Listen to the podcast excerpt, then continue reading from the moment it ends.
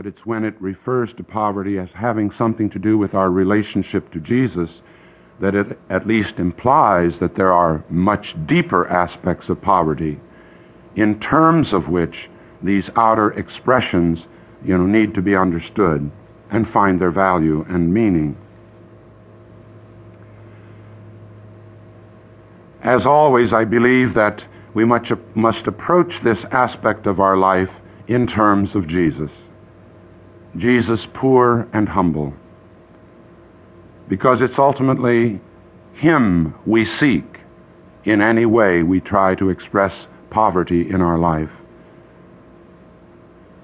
Poverty as such has value only in terms of bringing us closer to Jesus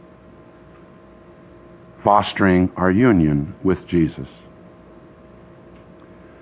And certainly, Jesus in his life reveals and manifests an outward dimension of poverty. Born in a stable,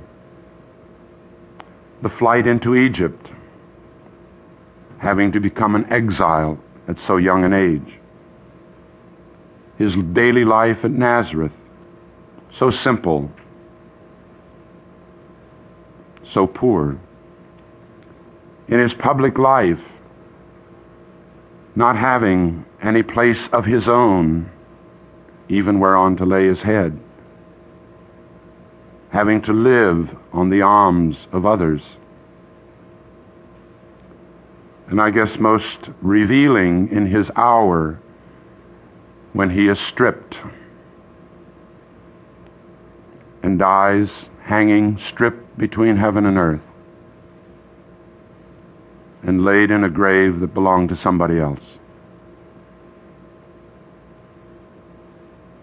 There's a lot in the outer aspect of Jesus' life that calls us to ponder, to try to understand, to appreciate, and in our own way, and in our own day, and in our own community, to try to find ways to live it out but this presupposes, again, what was going on more deeply within Jesus in his life. And there we would go to chapter 2 of the letter to the Philippians, for example.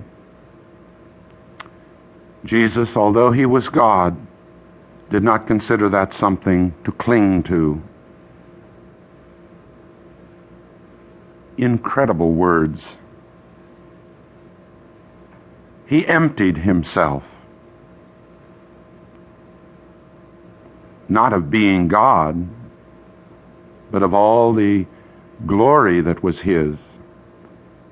He emptied Himself, entering fully into the human condition,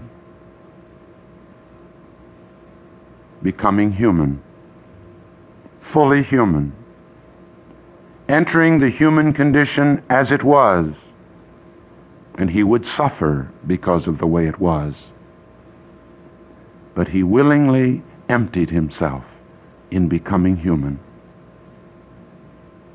One with us, Emmanuel. And he emptied himself even more.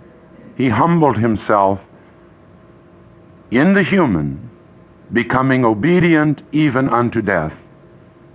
And already we're beginning to see that you can't consider the three vows as totally distinct realities. Poverty means humility. Poverty means obedience. Poverty and obedience mean the total purity of heart that we seek to express in our chaste celibate life. Obedient even unto death. Seeking always the will of the Father. Poor. Obedient even unto death. And St. Francis would say, and he empties himself still more as he chooses freely to remain with us under the lowly sign of bread and wine in Eucharist. And then the glorious good news that the Father raised him up. And so Jesus has become for us the way following Jesus, living the gospel, sharing his life, inevitably